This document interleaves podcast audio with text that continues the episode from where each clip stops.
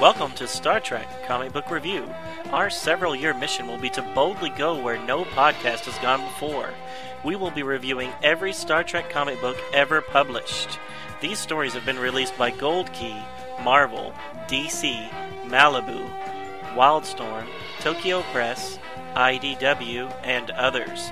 Star Trek and all that the Star Trek universe contains is copyrighted by CBS Studios Inc. Hello and welcome to Star Trek Comic Book Review with Donovan and Ken. Episode number 380, recorded December 11th, 2022. And today we're continuing our Orville continuation that we did last week. So we're doing what's called Orville Launch Day issues 1 and 2. Cool. All by Dark are- Horse Comics. Right. And they're part of Orville season 2.5. I guess it's I, I don't, I this don't is the second it's story, not right? it's not on the book. It's not in the book anywhere 2.5, but that's where it's listed other places. Exactly. And it's supposed to take place between the two seasons, so it makes sense. Okay. And it's quite good. I like this one a lot too. Yeah. It definitely felt like an episode, which, you know, just like with Star Trek comics, that's, that's what you want in a expanded universe type comic. Yep. Just feel like an episode. And one of the things you got with the Orville is not only are they kind of a they describe themselves as a funny version of Star Trek, whatever. It isn't all just fun and games. It turned into real stories and some real drama with some humor mixed in. But Right. this one also has a moral story to it. It definitely has a little um, a little lesson. So Yes. Yeah. And, you know, just like with the, the last ones, it's happened before. And, and this is kind of pointing out that, you know, it can happen again in the future or, or right now. You know, it, it's, that's what I love about sci-fi, you know, and Star Trek mm-hmm. did it well, and, and Orville I think does it well. It's just you take a problem that we really have and kind of give it a sci-fi twist, and mm-hmm. I guess it's easier to digest. yeah, you kind of slip it in under the radar. Right. Um, and also, I mean, definitely in the 60s, and even today to some degree, uh, although not as bad, there's certain things you can't just do on TV. Or at least back in the 60s, it was sure frowned upon because uh, advertisers would not like it or whatever. So you had to really slip things in under the radar. Not as necessary now, but I, I think this is a great way to uh, point out maybe uh, issues in humanity that maybe we could think about and not repeat. Yeah, but I still think it goes on today too. I mean, look at uh, Cartoon Network and Disney Channel and stuff like that. They they're always getting in trouble for trying to slide in some sort of equal rights Oh. agenda or whatever. Which the- is all the woke completely stuff? ridiculous. Yeah, So Florida, where woke goes to die. I don't know about that, but I just know Well- that there's so many so many cartoons and stuff that you know these people get offended about because you know how dare you have somebody be friends with another person of the same gender, you know, and it's just like, ah, man, you are you need to get your head out of your butt 'cause that's- exactly. Yeah, you're We're supposed to be past all that now, you Yeah, know. we're supposed like, to. But Ah, It's true. Don't get it. So, Well- I mean, it still happens today, just not not as widespread well, as it, it was. In and it probably always will. I mean, there's always going to be somebody who's going to object to something. So Oh, Orville definitely. I know people who quit watching Orville the day the the day they had that uh, Bortus being on the holodeck with his little sexual fantasy all men thing. I- I know of quite a few people that quit watching. That's it.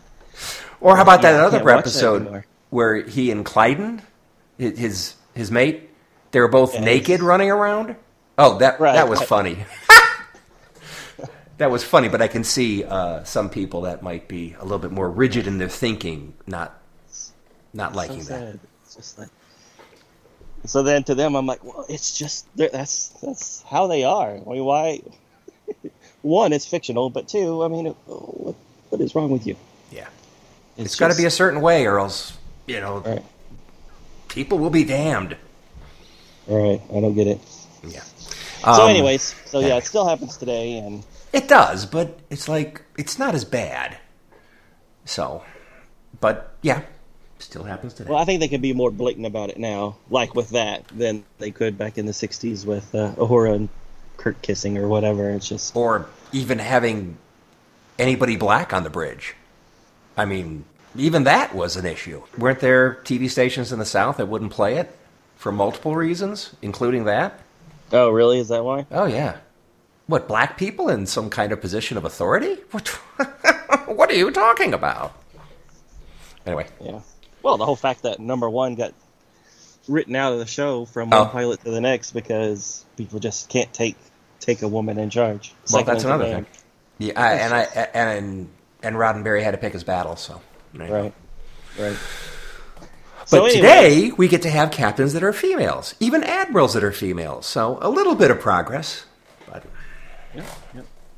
anyway, Anyways, so needless to say, we like these these issues. Uh, you know, Yes. long preamble, short.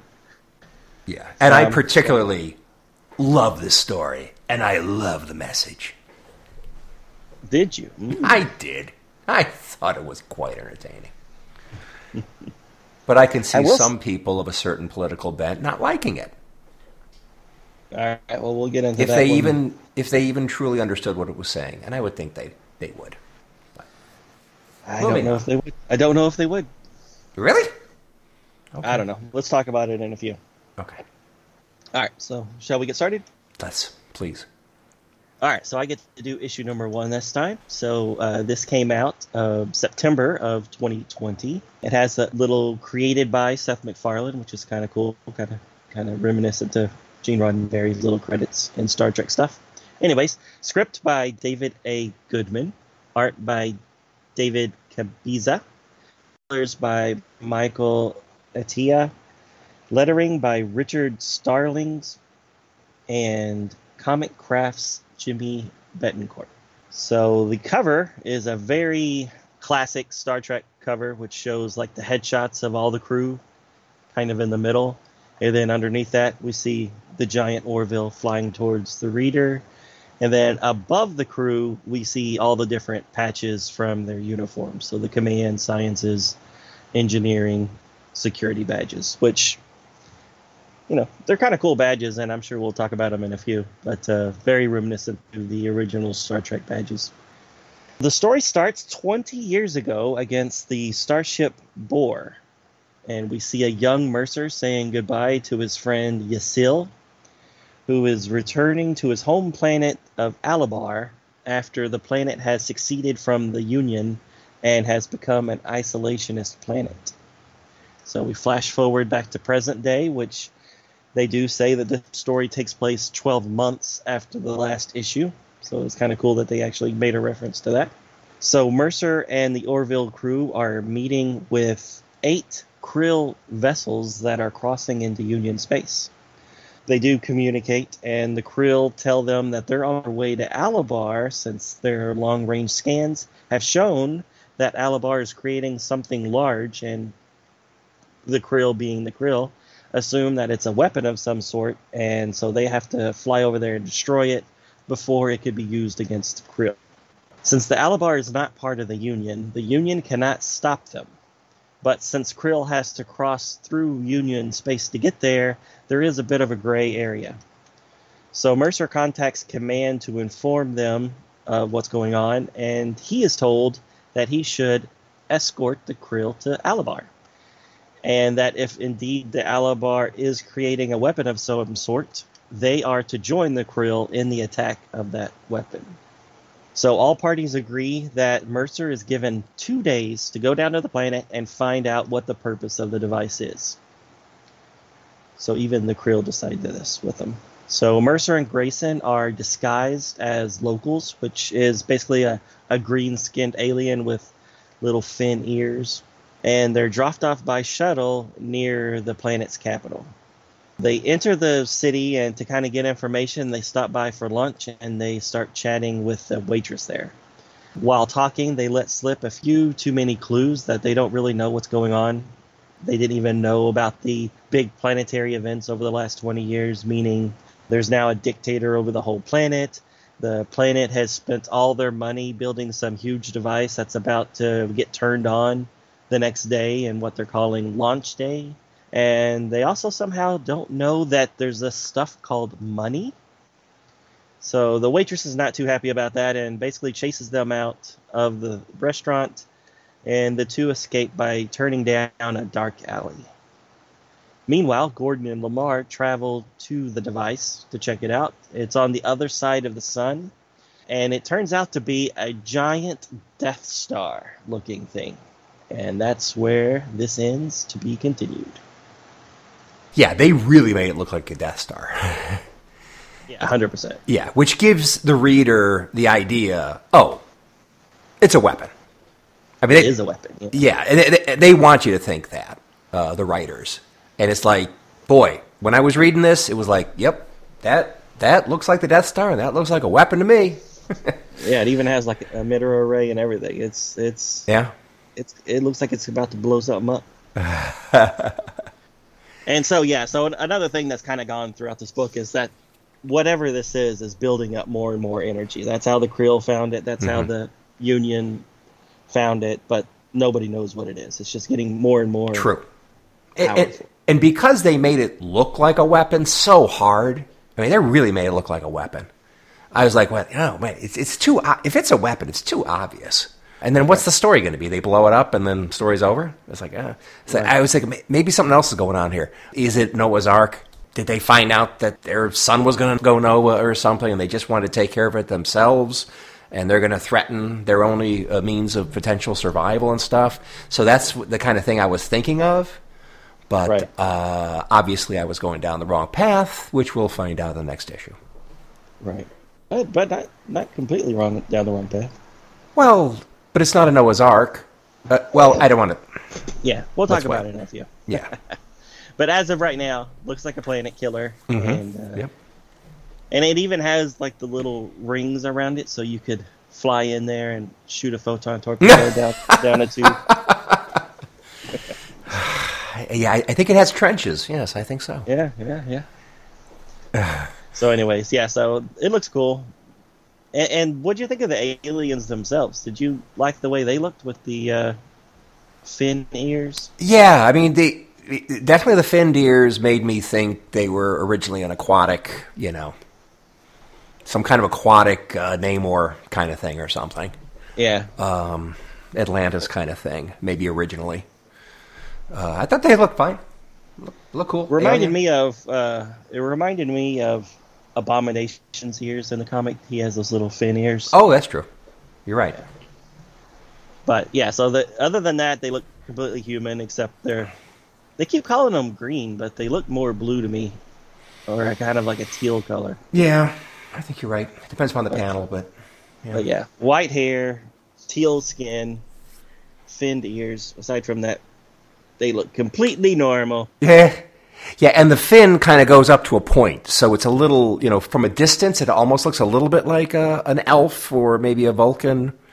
Um, so that comes to a point, Yeah, but definitely finned. So. And the white hair, the white hair definitely gives you a Andorian vibe. Mm-hmm. Yep. And the skin, although Yeah. not not exactly the same color, but still close Right. enough.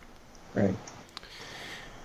So uh, something I really enjoyed about this issue, and I've enjoyed like the last issue too, is I, I don't know whether they're doing it on purpose, just to give us a little Easter egg, to kind of you know like a Where's Waldo, see if you can spot who we're aping in this this new character. But and they're using all kinds of real actors um, as models for these characters. Not all of them, but you know, a, a fair number of them. And I, I'm just having a grand time spotting all these people. So in this one, I saw one. Did you see? More I saw? I saw more. Uh, now uh, Okay. I- there's at least two I'm 100% sure about. And then the other ones maybe it could be debatable. You know, maybe it is, maybe it isn't. But obviously the captain of the boar is quite obvious who that is. All right, let me go back because I. You didn't spot that? Oh, it looks like Ricky Ricky Gervais. Kind of. Who did you think? He Think? William Shatner. I don't see it. Oh, you gotta be kidding me! He's short. I mean, especially compared to uh, you know the uh, Yasir, the yeah. Or whatever his name is. He's chunky, so it's it's more like uh, like Shatner in his sixties or something, maybe. I mean, he's still got the dark hair, you know, jet, you know, actually darker hair than he ever had in in Star Trek. But look at the face. Look, Mm-hmm. look, especially uh, when you see him, he's pointing at, pointing at you or pointing at um, at Gordon, and he's Right. talking. It's like, especially in that one. And there's another one where there's like a profile. Um, I I th- I think they truly meant that to be Shatner. And since he's the captain of the bore, as in you are such a bore, um, I think it's a great Easter egg, and I I think that's Shatner. Eh, I don't I don't see that, but Okay. I mean I could see where you're coming. I mean, from, he, he's I even just- pudgy and fat, and uh, got a got a good sized gut on him. Is like, oh my god, thick neck. Oh, that's Shatner. All right. So who else? Okay, let's The- let's the- continue. The leader is that the one you think is the definite? Completely. That's the other one that I am very confident about who I think it is. yeah, and I think you're right. Yeah. So, uh, so who is it? Ian McKellen, and I even found a, a picture on the intertubes that's eh, pretty close to one of the panels that shows him speaking to everybody like a um, 1984, you know, fearless leader kind of thing. Right. Right. Yeah, definitely. He looks like Ian McKellen. Yeah. Gandalf the Grey. with, Exactly. uh, with some green skin and uh, fish ears. Yeah. I personally think they should have made him look like Trump, but eh, that's just me. Maybe that's a little too on the nose. Well, why not make him look like Hitler or somebody like that? Actually, did this kind of stuff. Uh, or Trump, who actually did this kind of stuff. Yeah. Well, anyway, we'll continue. May have tried. Well, he Well- villainized every Mexican that's that came across the border, legal or Oh, not, yeah, yeah, that part. who yeah, are 100%. murderers, murderers and rapists. He villainized outsiders to entrench, ingratiate himself with small-minded people in the states, right, which is exactly what, which is exactly what this guy's doing. Yeah, what this guy's doing and what, what Hitler did and what Mussolini did. I, I completely blame, agree. Blame That- the other people. Perfect. That's Yeah. a perfect Nope, example. You're absolutely correct. Hitler demonized the Jews, called them less than human, so it's okay to kill them. Right. And although Trump didn't go ahead and say it's okay to kill them, uh, he Yeah, he had he, he he did say. I mean, he does that with. I mean, between QAnon and Trump, they use the same kind of verb, uh, verbiage, even with Democratic uh, political people, using words uh, about Pelosi and the other leaders that somehow make them less than human. So Right. I don't know. I mean, you're- you're right. this is so obvious what they did with this issue, but whatever. Off my soapbox now. Right. Sorry. But but but unlike anything Trump did, this guy actually Actually, was able took to control over the whole planet and for 20 years. for 20 years. So he got this- into power and then stayed in power for 20 years, long enough to, well, we'll see more. Well, and they do a good job with showing how you know, like when they were eating lunch, and they Mhm. kind of find out how how Yep. bad things are. Yep. So basically, he's using all the resources of the planet Yep. to fund this whatever this device is. Yep. So basically, people now don't have money to eat. You know, like they used to. Yep. They used to have like replicators. Now they don't. You know, all these like hardships they're now having to face because all the money is being funneled into this device, Right. which would be equivalent of you know, uh, you know, a country putting all their money into Into a nuclear program like North Korea. yeah, or, or- right, right, exactly. Yeah. So, I, again, that's what I love about science fiction is that you can take stuff that really happened and give it a sci-fi twist, Mhm. and you can kind of look at it from a different way. And, and you know, you're like, hey, that could never happen again. And then you're like, oh no, it could happen again. Of course it could. Yeah. Oh, yes. All right, so back to uh, guest stars. There was another one in this issue because I know of one in the next issue, but uh, this issue, maybe the waitress What? What? Another Death Star? What? guest star. Oh, guest Yeah. star. Oh, I'm sorry. yeah, I, I, I misheard you. that's all right. Um, I only have those two for this one. Okay. The, the other ones I have is for the next one. Did you spot another person? That waitress, I was like, man, she Oh, kind of looks familiar, but I could I could not figure out who she was, so I didn't really didn't delve onto it too much. I didn't I recognize. thought maybe I thought maybe you did. She's very detailed. The drawing of her is very nice and very detailed. And again, just a general comment. Artwork is quite good. Very good. Very good. Very good. Um, and her face is quite detailed. And I wouldn't. I think you're. I think you're right that she probably was modeled off of a real person, but I don't know who that would be. yeah, same. Good okay. point, though. Yeah, and actually, yeah. Hmm. I just looked at another panel that showed her when they first started talking to her on the bottom of, of one of the pages, and uh, and she does look familiar. Right. Okay. Yeah, at first I was thinking um, the actress who plays Peg Bundy. Oh, Uh, what's her name? Not not Peg Bundy herself, not the character Peg Bundy, but the actress. the actress. Yeah. Just like some some of the shots kind of looked like her, Eh, but a little bit, it kind of didn't. So I, I didn't. Like I said, I didn't look into it too much, but uh, I thought maybe if you would have come out and said that, I'd been like, oh yeah, me too. But uh, Swish, I got it too. then- yeah. I, I I don't know, but she does look familiar. all right, the boar. You do you like that name? So B O H R, right? So Right. so that spelling is we're like a pig. B O H R, or is there another meaning Uh, that I'm not familiar with? I don't know. I mean, the pig is B O A R, right? Oh, yeah, you're probably right. So, okay, so B O H R must be something less derogatory, or else they wouldn't they, they, they wouldn't name a ship after it. But I completely I completely believe It's it was named the boar. so it's boring. Well, but that's not as in boring. I mean, is it? What? No, no, no, no, no. It's a different spelling. Yeah. So okay. So so B O H R is a person's name, but is there like a general? Okay, Bohr atom, Bohr magnetron. It's, he was a Danish physicist. Bohr was a Danish physicist, and he got the Nobel Prize. Okay, okay, and I guess there's a medical definition. So maybe it was named after the uh, the Nobel Prize winner. There you go. I don't know. That, Would that might have been it. Being a science vessel. Sure, that would make sense. But my theory is I mean, there are a fair number of people that aren't crazy about William Shatner because of his supposed behavior over the years. So it's possible that they named it the Boar and they made the captain look like Shatner, in my opinion, as kind of like a little little under the under the table jab at Shatner. That's my theory. That's funny.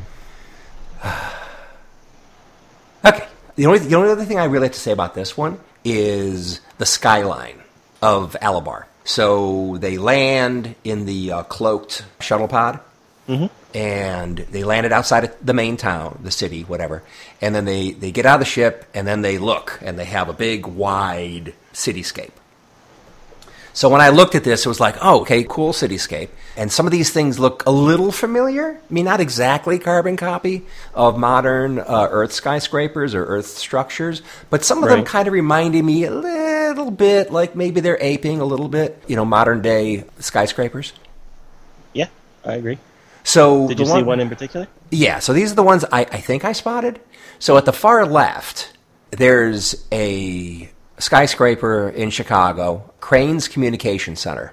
And what's unique about that one is it kind of looks like a, a piece of sugar cane. You know how you if you cut it down on an angle, how there's kind of like a uh, uh, kind of like a diagonal cut in the sugar cane. Well, the way the building is, it's kind of sort of a, a diamond shaped thing coming up from the ground, and then they cut it in such a way that there's the, the, the ceiling is angled. Uh, so, uh, anyway, I thought that looked like uh, Crain's Communication Center. So there's one. I- I mean, yep. There's a spire kind of thing, a little bit closer to the middle, which really looks like one of the tallest things going, at least from that vantage point.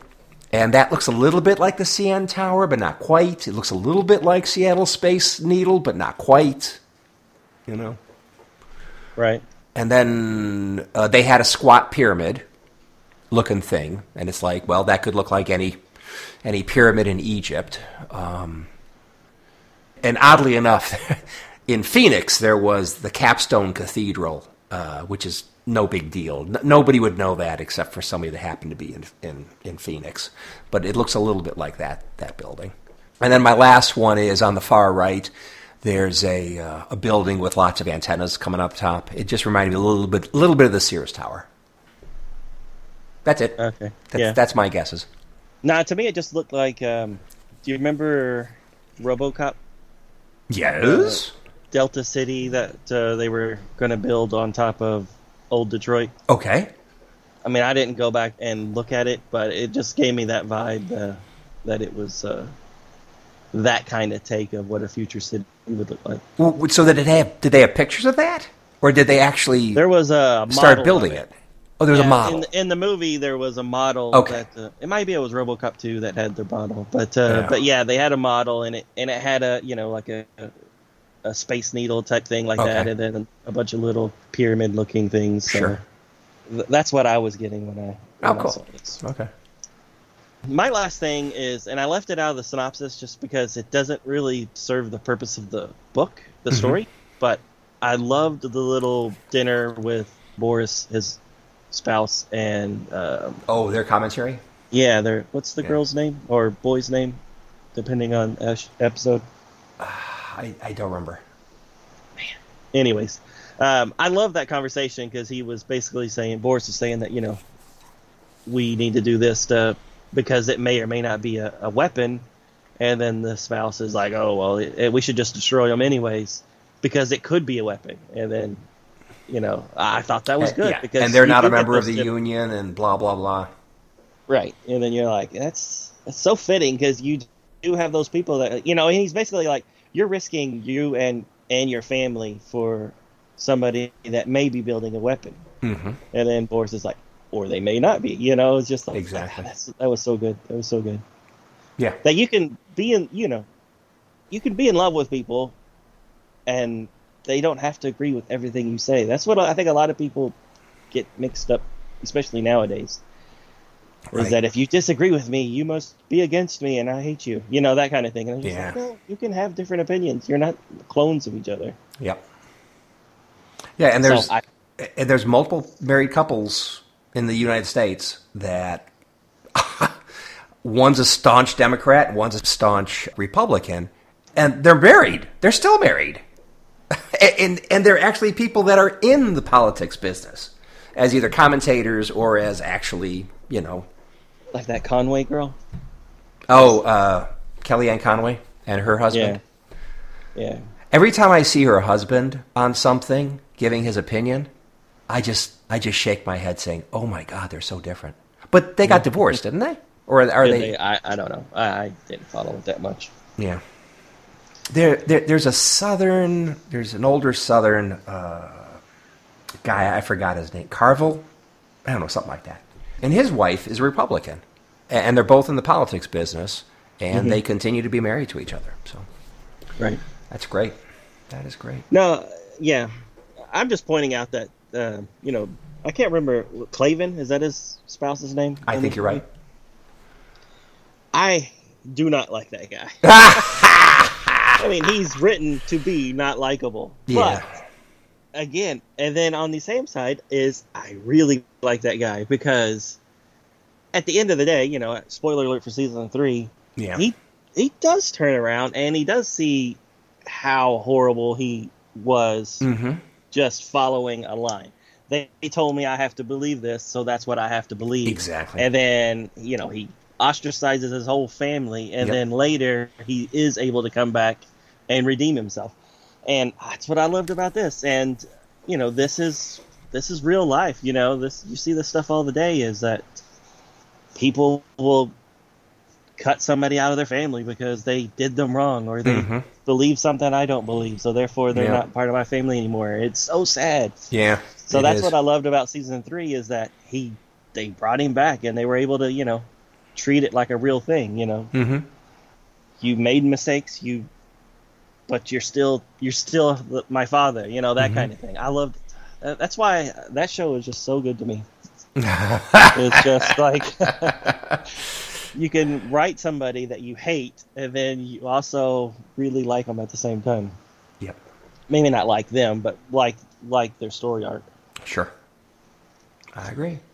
So I thought the the writing on these two pages was quite good, even though it doesn't really fit the story at all.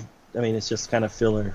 He, but Well, it's But it's kind of filler, but it's also also part of the sto- part of the um, the lesson. You know, they're they're trying to get a, a more it's a morality play, right, like many of the TOS episodes.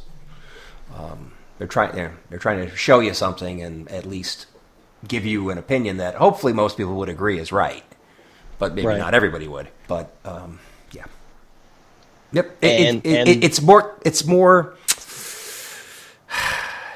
it's more uh, the content has more value it, it has more gravitas when you're actually trying to trying to say something it's like the old um the old buck rogers tv show in the 70s with gil gerard and and uh and Erin Gray oh Erin Gray i like those but in general it was fluff you know there wasn't a lot of you know yeah, anyway they they weren't saying anything, or they were. Why? No, just yeah, they weren't. I mean, it, Yeah. it, wa- it was good adventure, and maybe they did slip things in every once in a while, but for the most part, it was just adventure. You know, that's it's just adventure. It's it's you know whatever. And then, uh, but something like this, something like Star Trek, it's got a lot more uh, oomph to it. Sure, sure. All right, that was my last comment. Great. So let's see how this wraps up in part two. Launch day part two, October 2020. Published date. The creative team is exactly the same. So, I, so Donovan's over there looking. They're making sure I, I'm correct about that, but it's the same. And I think these are the same people for the last two issues we did too, pretty much. Okay, we got the single cover, and it's dominated by Bortus on the left half, and then a Krill on the right half, facing off against each other. And then there's a big old beam of light between them. In the lower half of the cover is the Orville being pursued by, or at least it looks like it's being pursued, by eight, eight Krill ships, which struck me as kind of overkill, but there you go. Good cover. It makes you wonder, you know, is, is Bortus going to do a little mano y mano, you know, uh, fisticuffs or something with this uh, with this Krill? That'd be interesting to see, because both are kind of like you know big, nasty looking, probably, you know, kind of Klingon like. Know, they'd probably be really good fighters. Right. John and Gordon have made it to the huge device that looks like the Death Star. But they report to Ed and Kelly sensors cannot get into it to see into it due to some kind of interference. So they still don't know whether it's a weapon or not. Ed pushes them to find a way, since it's the only way they can stop the Krill from destroying it and likely the planet. On the planet, the Alabar are in the streets celebrating their freedom from the vile outsiders that are the cause of all their people's problems. Kelly and Ed enter a registration office, not to register themselves, but rather to see if they can find Yasil's location, who, of course, is the former Union officer that had left the war 20 years ago. Despite the dour and surly civil worker behind the counter, she eventually gives them Yasil's address. Ed and Kelly head to the location, trying to figure out the Alabarian address system. John and Gordon find their way into the Death Star and begin a long journey through the apparently deserted structure. Ed and Kelly locate the address and find Yasil's mother alone in her shabby looking house with bars on all the windows. She tells them Yasil, Yesel died long ago. He disagreed with launch day and hated the leader, Pret. Ed makes a few verbal blunders and raises Mom's suspicion. Meanwhile, the Krill grow impatient and decide to attack early, so they open up a comm channel to Bortus and they tell him to get out of their way or the Orville will be obliterated. Bortus makes it clear that they will fight until destroyed while focusing all their firepower on the Krill commander ship. Only the Krill commander ship. That causes a change of heart on Captain Kratak's part. And he decides a slight delay is in order. Gordon and John feel like rats in a maze as they continue on, but have found nothing useful, including no Death Star crew or any crew quarters. The place seems to be just made up of maintenance corridors. After some adjustments to their tricorders, they pick up the source of the quantum interference, so they head for it. Meanwhile, Ed and Kelly's conversation with Yasil's mother leads them to the conclusion this world, at the prompting of Pret, their leader for the past two decades, wants to be alone, to rid themselves of all outside influence that they believe is the source of all their problems. They have redirected the planet's resources away from butter and towards the orbiting Death Star, whatever it is. How will it help them to be alone? Question mark. Ed is able to contact John and Gordon using a communicator, and they report they are in the engine core. John says it contains the largest quantum reactor he has ever seen. The Death Star was built around that core. They eventually come to the conclusion its purpose is to relocate the entire solar system to another plane of existence where apparently they expect to be totally alone. Launch day is all about the ultimate in isolationism.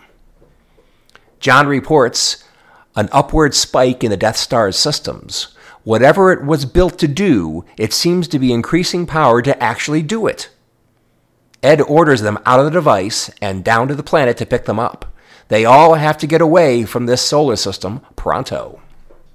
When they try to exit the front door, they encounter two policemen who Yasil's paranoid mother called. They are arrested and taken from the house in cuffs. Meanwhile, the Orville and Krill pick up the quantum power buildup and all decide to go to the planet.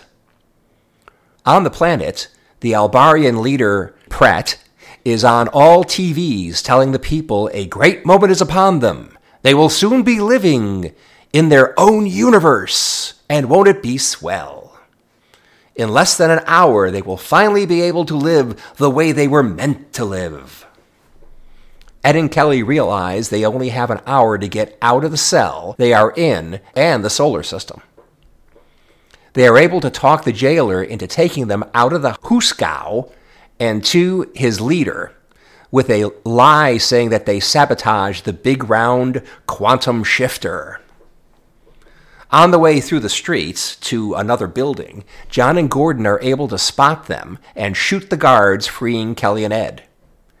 They get to the shuttle and take off for space. They contact the Orville, telling them to prepare to leave as soon as they get on the ship.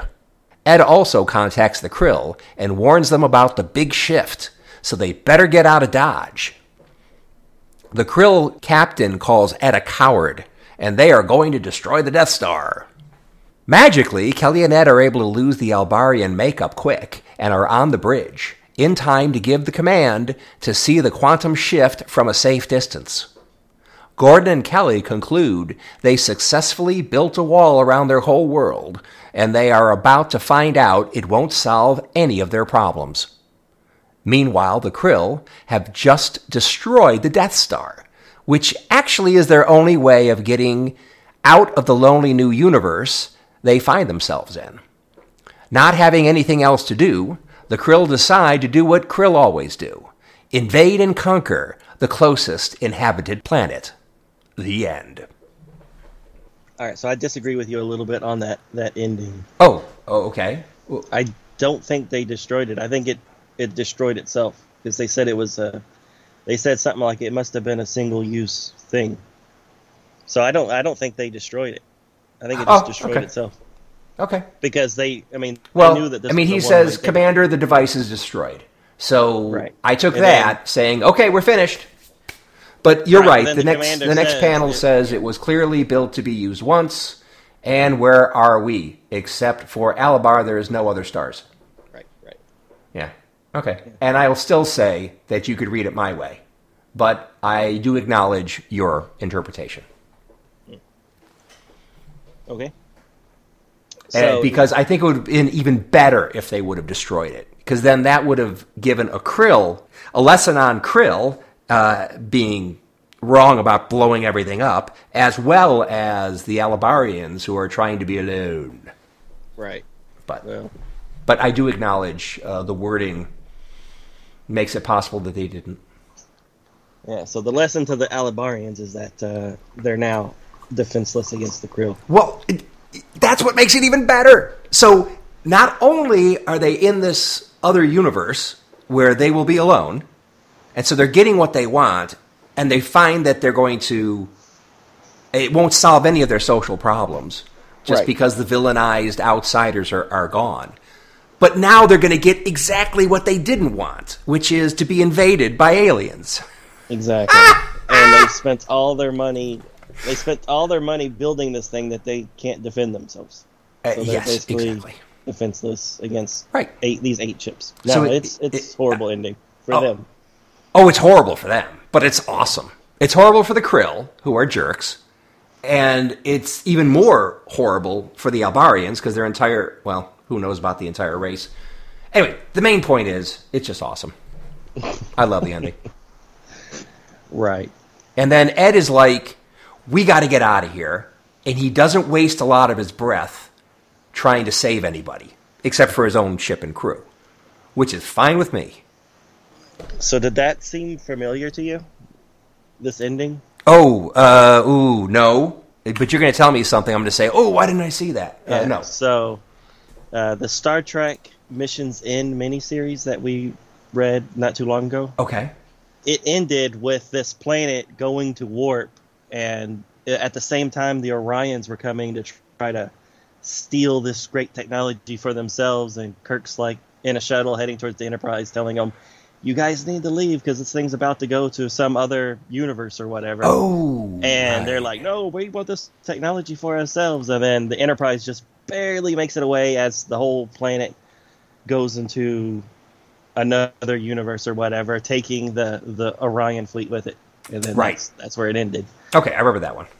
Yeah. So I Now that you like, mention oh my it. goodness, they, they've already done this. well, there you go. The Orville continues to borrow things from Star Trek, dumb. Right. So I, I, I thought it was pretty cool.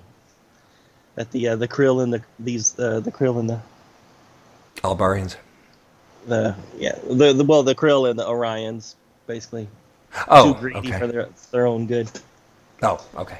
You At least the krill, I do kind of understand where they were coming from. I mean, well, they didn't. They're They could have not believed. Well, they didn't know what was going on. Is it is it going to warp them to krill space? You know, they didn't. oh, even well, if that part of it? But, okay. Mercer as at his word that it's not a weapon. I mean, I could see why they would still attack it. Yeah, I mean, why should they believe Ed? Right. Yeah, exactly. I agree, but but Ed tried to warn them, and if True. And if they don't want to believe anybody, then that's fine. And I think Ed's actions were perfect. No, I agree. You know, I, I want to make sure you know about this, but I ain't sticking around to twist your arm. yeah, I like it. I like it. I like it. Yeah, I just I just feel bad for the Alabarians. Well, you feel bad for them, but you, I mean, other than Yasil, they really didn't present you with any people you'd like. Well, even the mom. I mean, Oh, well, come on. I mean, the mom was probably the closest thing to somebody you, you might have been okay with. But in the end, you know, yeah, they're just people living out their lives. It's not like well, well hold on. to be overwhelmed by. Well, an she she called the cops in, so she's as paranoid as everybody else on the planet. Uh, I uh, on those on uh, Ed and right. Kelly. Yeah. So, I mean, these are just people that aren't hurting you. I mean, they, they were actually friends, or they claim to be anyway, friends of Right. your son. And you're going to call the cops on them because you've been brainwashed. So, no, I don't have a lot of uh, sympathy for mom, Mm, personally. gotcha. Okay, speaking of mom, who does she remind you? What actress does she remind you of? She was the one that I thought kind of looked like uh, Winona Ryder from. Stranger Oh, bing, bing, bing, bing, bing. I said, I thought the same thing. Okay. But then I went ahead and grabbed some photos of Winona Ryder from Stranger Things because she would have to be older, right? I'm not going to grab Right. something from, um, you know, what when she was in that uh, Beetlejuice. Beetlejuice, Yeah, exactly. She was too young. so I had to grab something where she was older. And even Star Trek, she wasn't old enough. A 2009 movie. And it's like, it's like, oh boy, you know, that's not a perfect match. I still think it probably is her, but hold on. So then I went ahead and did some more research, and then I found my next closest one that I thought it was, which was Kate Winslet. She looks a little bit like Kate Winslet, and I had uh, I found a photo of Kate Winslet, and her nose especially looks like the mom. But I will admit that it's kind of a toss up between the two. And then finally, there's a third actress I thought it might have been. So Okay. uh, everybody loves Raymond, the the wife. Um, Patricia Heaton. Exactly right. Yeah, and she's been in other things too, of course. Sure. But um, yeah, exactly. I can see that. Patricia. I can totally see that. Yeah. Uh, now, as far as photos I could find, though, every photo I could find of Patricia, she's always smiling. Damn it! I couldn't find any any pictures with her not smiling. I mean, she's got a beautiful smile, uh, but I couldn't find one where she wasn't smiling. So, anyway, Nah, I can see that one. I can't see the the Winslet one, but No? the, the Okay. other two. Now that you mention, I mean, now that you mention Patricia Shahidi, I could see it totally. yeah. So eh, I, I'm not sure which 100% for sure, but since we both saw, thought Winona Ryder, and if I had a pick, I'd probably say Winona Ryder. Right. All right, and did you have any other ones in this one? Yes, I do. Although it's kind of it's a bit of a stretch. Okay. Okay. So the jailer guy, Which one? The uh, the, the, one prison, the, the guy that was running the prison. So he's Yeah, the yeah, prison yeah. commander. Yeah, he wasn't in I, it I that long. theory on him too. Oh, good. Okay, good. So I didn't really. I mean, he wasn't in it for very long, but it's like, oh boy, he looks like a couple different actors, but which ones? And I basically went with Lee Marvin, and I did some searches on Lee Marvin and, and found some photos, and I found a photo that's pretty close. Lee Marvin. The actor, Lee Marvin. I, I know who. What's he been in? Uh, The Dirty Dozen. Oh, okay. That okay. You're going further back. Okay. Oh, yeah, uh, Emperor of the North. I mean, he was a big time Hollywood movie actor in the 50s and 60s. Okay. Tall guy, you know, rugged, you know, a lot of military movies. What would you think? Who who do you think? Uh, I don't know his name. I think his name's Lee too. That's why I was like, well, maybe it's the same guy. Oh, okay. Uh, the um, the guy from Texas Chainsaw Massacre and uh, um, The original Texas Chainsaw Massacre? nah, the remake from from New Line Cinema, and he was also in. Uh, he's always playing an army sergeant. So Oh, he was okay. Uh, what was that other movie? Oh, Full Metal Jacket? Yeah, Full Metal Jacket. The, the, the drill instructor guy, instructor guy. instructor. Yeah, yeah, Oh yeah. yeah, yeah, I could see that. So I, I sent you some uh, some text photos. Yeah, I saw him. Okay. No, you're right. It, it it does look like him. Yeah, Especially but those eyebrows. It was the eyebrows that was getting me. I was like, man, those. It's reminding me of somebody. okay. So now I can see that. Yeah. Uh, actually, that actor that was in Full Metal Jacket, drill instructor that you're mentioning, we just saw him the other day in um, in the X Files, an old X Files episode where he played a um, kind of like a sort of preacher, or kind of like a you know over the top kind of preacher that had um, you know, th- this fake contraption in his hand so that blood would come between his clist, cl- uh, clenched fists. Oh, okay. Anyway, you know, X Files. If you want to see a bunch of actors before they really made it, that's the series, man. It's amazing because every episode they've got guest stars. Every one. Well, most everyone. Right, um, And they got really good actors. Just Friday night, we saw one that had uh, Deadpool. Um, Ryan Reynolds. Ryan Reynolds. Ryan Reynolds. He played a, a high school football player. Oh my God, was he young? anyway, That's funny. Yeah. So his name is R. Lee. Ermey. okay. So that's why go. when you kept saying Lee, I was like, maybe he's thinking the same guy, but uh, differently, differently. Yeah. Yeah. So th- this is kind of a secondary fun thing. It's it's a Where's Waldo thing. For Right. So not only can you enjoy it from a typical comic book standpoint, but it's also, you know, identify the uh, actor. And I wonder if they're doing that purposely. I don't know. I, I think they are. You think they are? Okay. Yeah, they have to be. Yeah. That's great because because definitely with the Shatner one, I know you don't think it's Shatner, but I do, and I don't, don't understand why you don't see that. But whatever. I mean, that really looks like a big time Easter egg to me.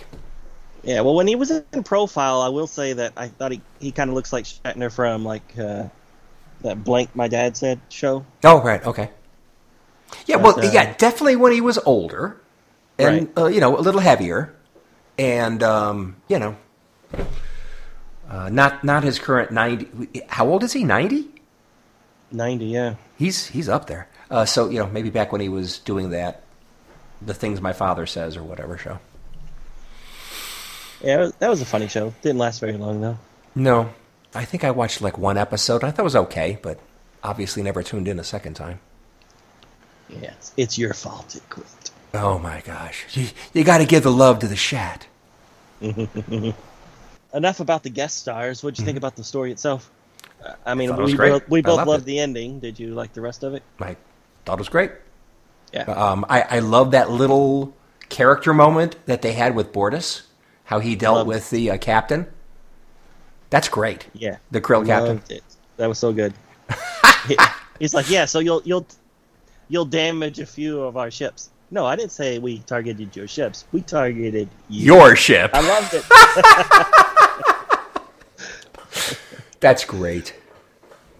Bortus, and, and and it was it was totally teed up because when when Ed left his ship to go down the planet, I mean Ed just told him, you know, you're in command, and um, you know, you know, make, make sure they don't attack the Alabarian or whatever. You know, make sure they don't attack. And it's like I'm thinking to myself, how the hell is Bortus going to do that? And he did it. He did it. He did it. I, I liked it a lot. Yeah. But then, as far as like the the story on the planet, uh, I mean, again, if you've gone 20 years of hearing that these people are gonna get you, I don't blame the mom for calling in the police. Oh, well, okay, hold on. We are all a product of our environment and our society. No two ways about it. So, yes, 20 years of a leader who was was successful in talking most people, at least enough people, into vilifying the aliens. So they were able to do all this for 20 years. Obviously, not everybody bu- uh, drank the Kool Aid because Yasil didn't. So good for him. But he had a unique position actually working with aliens. So he, he knew what it was like. So, I mean, the mother had the benefit of her son's experience and insight, and it didn't seem to matter much to her. So, anyway, whatever. Yeah. No, I see what you're saying. And he had to have been powerful and before that. I mean, it's not like he took control the day that they succeeded from the the Union, right? So you have to think it's been going on longer than just 20 years. Because it was 20 years ago that they succeeded, so that probably didn't happen overnight. Um, what's the last thing Yasil said in the first issue? Um, I mean, and by the way, they weren't buddies. no, no, no. Ed, they- they, they- I mean, they were all both on the same ship, but I mean, uh, Yasil, Yasil was higher up in the rankings, I think, and and Ed was just a, you know, an ensign or something. I don't know. yeah, ensign and engineering or something. Um, But but Ed, or I think Ed asked, you know, wh- why you leaving? And the guy says, new government's decision. That's all I know. Hopefully they'll realize it's a mistake. Mm. You know, I, I don't know. Um, Uh, it just seems like a big step. yeah. Well, it seems like But a I, big I don't step. know. but I, I guess I guess England came out of the out of uh, Brett's what they Bre- call the Brexit. Brexit things. And I Yeah. guess it does happen. Well, it isn't. It isn't just a parallel. This this story is not just a parallel with Trump and America. It's completely a parallel to of the UK exiting exiting the European Union for multiple reasons. But one of the main ones is they were not going to go along with the uh, with the European Union that was trying to take some of these refugees, and Germany really stepped up. But there's enough people in England that said "Mm, no, uh, UK first. And then in the US, America first. So, uh, isolationism, baby, way to go. It's always worked out in the past. Well, I mean, to be realistic, I mean, you know, in a real situation, you know, maybe isolation can be the right way. But if you're, especially on a planet where there's all these different nations, and all you're going to do is stick your head in the sand, and all we're going to do is worry about what happens here, we're not going to worry about the rest of the world. I mean, I mean, uh, I think if America got into it quicker in World War II, uh, maybe a lot, maybe it would have been over quicker. Anyway. Right. All right. Um, yeah. So I mean, I know you haven't seen it yet, but I just watched Amsterdam. Uh, Oh, the movie. Amsterdam. Yeah. And this book has a little bit of parallels to that, which I won't really go into since Oh. you haven't seen it, but uh, it definitely kind of has the mindset of what happened in between World War II or World War One and World War 2 Mhm. which you don't really hear that much about. You know, you hear about the Great Depression, Mhm. but you don't hear about that those twenty years between the war and uh, you know The really thick of uh, the Great Depression. You know, you hear the Roaring Twenties, Mhm. but uh, but but I thought this movie did a good job of kind of talking about that and how you know nations were kind of rallying behind these people like Hitler and Mussolini and stuff Mm. like that with rhetoric like what this guy was saying. So Mm. um, I thought that was that was a an interesting movie to kind of like show you a different point of view that you don't see very often, Oh. or at least I haven't. So Right. uh, and it was kind of odd that reading these books and watching that around the same time was Well, there you interesting. There you go. Many examples. Or, or another example of, you know, we made a reference to Hitler earlier. So I'm sure that's one of the players in this movie, or at least one of the things that was going on. I mean, he wasn't, I mean, they didn't show Hitler in, in this thing, right? Right. They just no. talk about him, I, I assume. Yeah. Yeah, what's really interesting about well, I, I don't want to go off in, into that. um, so yeah, I, I really liked uh, this two part story, And so, A- a- uh, and, you know, two issues. This it was the right length. I, I didn't feel like they rushed things. I didn't feel like they they went on too long. I didn't feel like there was there was filler that that didn't serve the story. right. I agreed. Yeah. And I mean, my really only complaint is, and it's the same complaint I have on a lot of Star Trek stuff, Mhm. is sometimes they go they swing a little too big with what science can do, Mhm. and the idea of building a device that can teleport a whole solar system, you know, it's it's right up there with the Dyson sphere as far as it's just too much. it's just I, I'll believe that you can make a ship go to you know faster than light. Even I'll even buy that you can make a ship go to another universe, but a whole solar system, it's that's a that's a that's a big one to swallow. That's a lot to move. Right. But the thing is, you can't say just the planet because the planet is useless without a star. Right. Um, exactly. You'd freeze re- immediately. Exactly. So the I, I understand why they said the whole solar system. It's just that I do agree with you. That seems like uh, it seems like a lot. Right.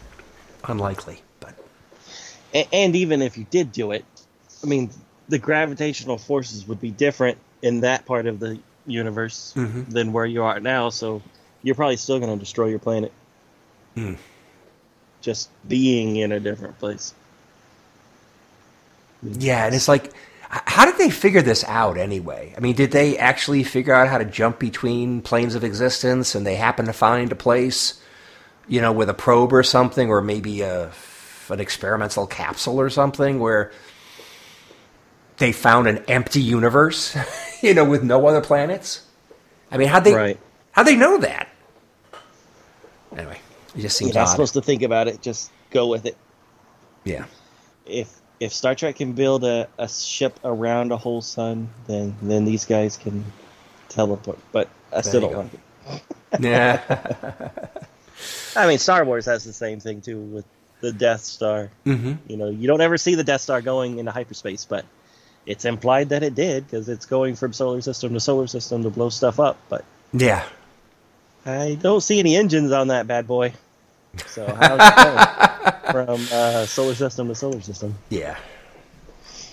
Yeah, and and you know, it's a heck of a weapon and stuff, but you know, uh, I can't see it being able to maneuver very well. Right. I my brother had pointed me at a at a trailer that was it looks like a small independent film or something like that What- about some teenage kid who really you know was kind of Spielberg like and oh yeah, right. really liked uh, you know Star Wars, huge Star Wars fan, and then he would he would make all these little uh, movies with his father's. His father died and left the camera or some kind right. of eight millimeter camera or something. So he made all these things, all these things, and it's obviously and it, it, the the guy grow you know matures and he's on his journey to become a a filmmaker or whatever. And there's and there's definitely a lot of sci-fi fan service stuff going on. But there's one thing towards the end they have uh, a picture or this guy is in some conversation with a girl, and and they apparently are in the in in a Star Trek versus Star Wars. You know which with which thing is better. And then uh, and then the the main character says, "The Death Star can ex- can destroy the Enterprise in one shot." And then that's supposedly uh, throwing the uh, the girl off a bit, and, so, and then she she she like lamely defensively says, "The Enterprise has deflector shields," and then it's like, not only deflector shields, the Enterprise could run rings around the Death Star and and blow it to bits from the side and behind. I mean, come on, and and how. Sure, you got a big gun on it, but it takes time to prime and get going and charging up. I mean, how frequently can you shoot? Well, it took out, and I mean, we're in the weeds, yeah, we're in the weeds. but it did take out quite a few Calamarian Calamarian cruisers in Return of the Jedi. I love that they're called fire. calamarian. It was firing onto capital ships, so it, it, I it know, but uh, yeah, and that's what the story called for. But Yeah. really, how maneuverable that? I mean, so not only how does it get from place to place, but once Mm-hmm. it gets there, how maneuverable is that that ball? right, yeah, exactly. Anyway, I mean that's why you'd have to have a lot of support ships to, to protect it, kind of like an aircraft carrier. Exactly, Yeah. exactly like the aircraft carrier. Yeah.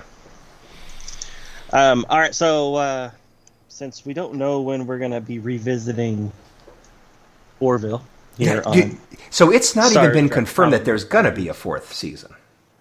Well, I'm talking about just in the comic books. Well, okay, since, but- uh, since that's not our our bread and butter. Yeah. Anyways, what? Yeah, I haven't heard about a fourth season, Yeah. and I haven't heard anything about new comic books since uh, earlier this year. Hmm.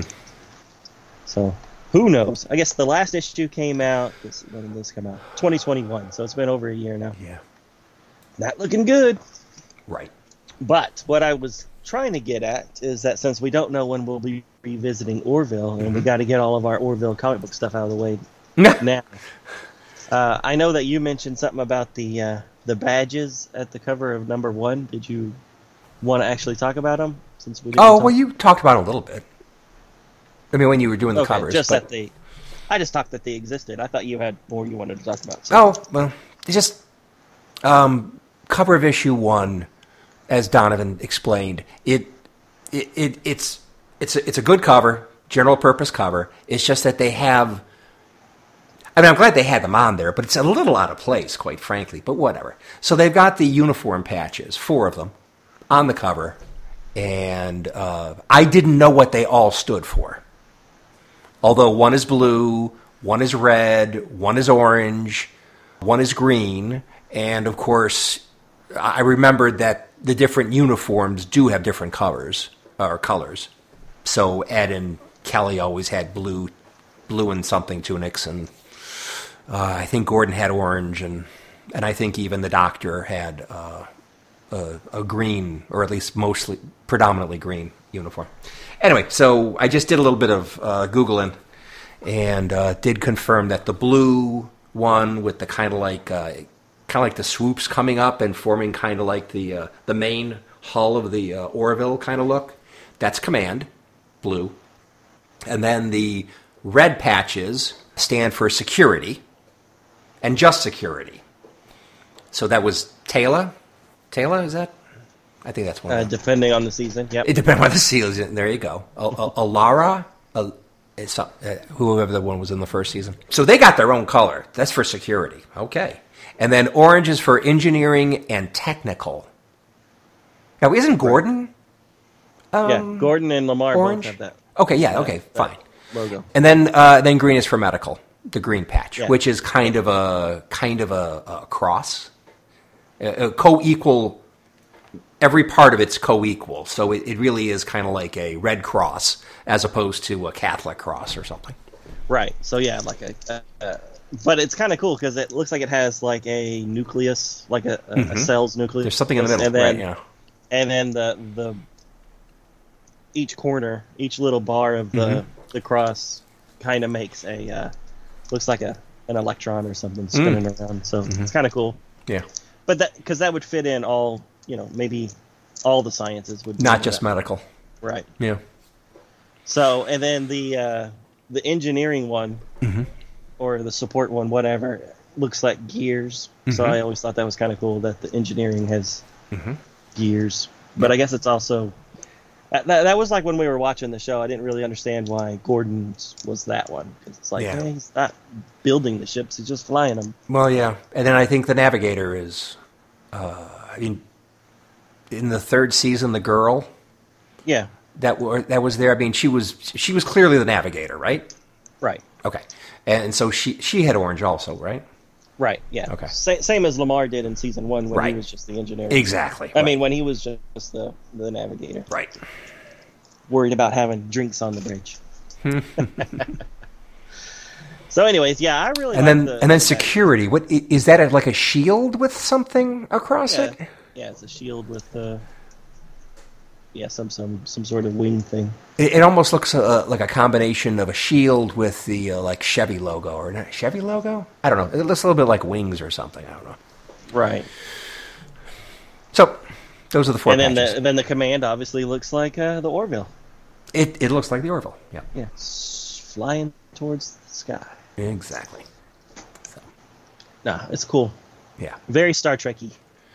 Uh, well, the color, the, the whole idea that you have colors, uh, kind of symbolizing the different divisions uh, within the the personnel on a starship.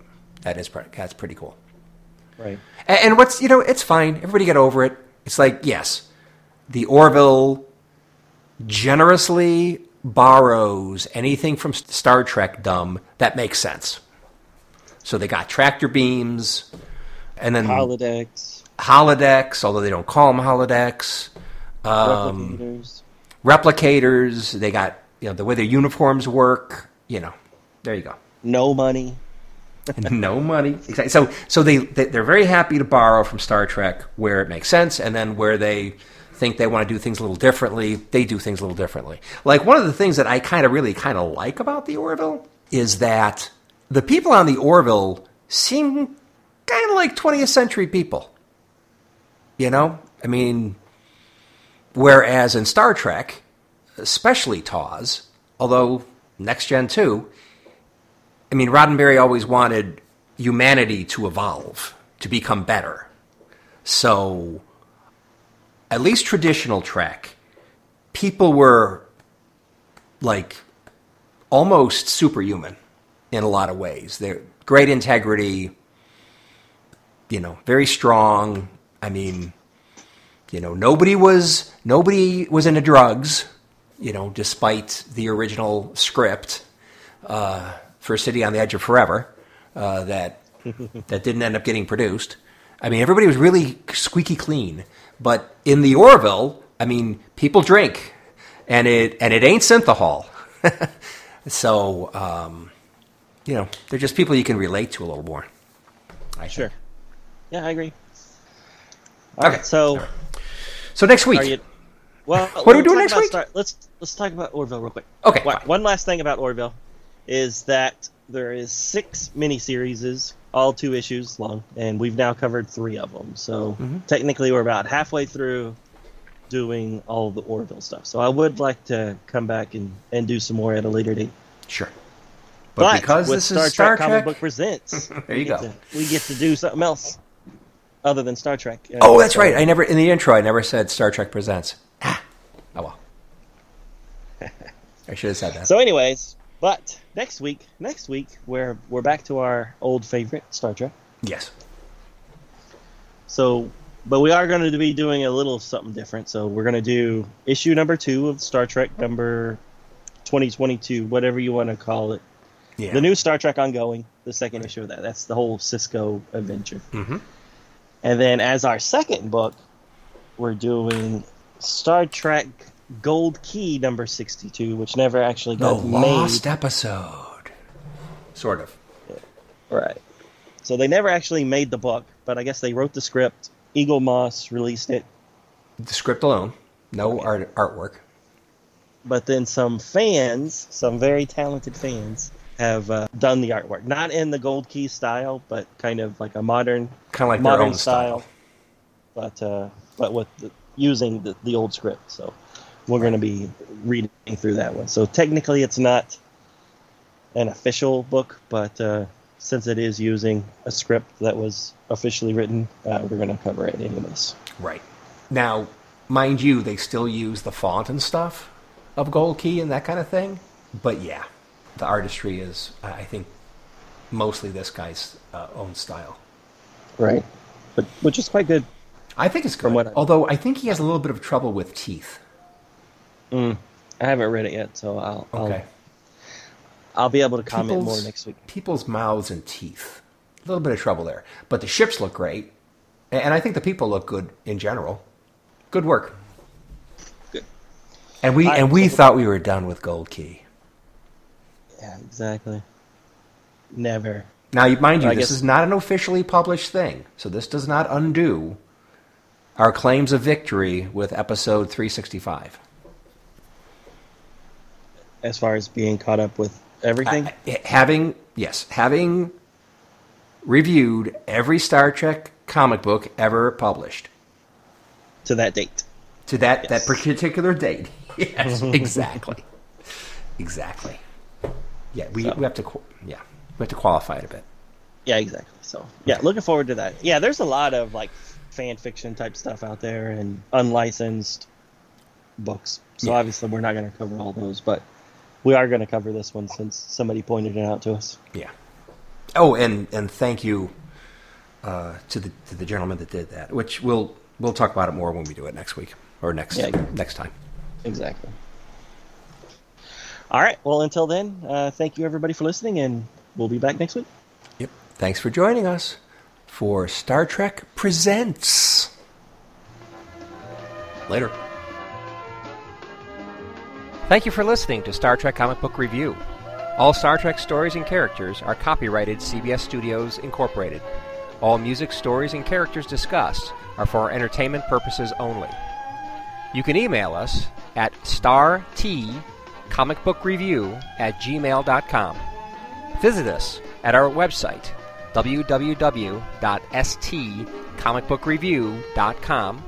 Subscribe to us via iTunes, or friend us on Facebook at first name ST Comic, second name Book Review. See you next time on Star Trek Comic Book Review. Let's get the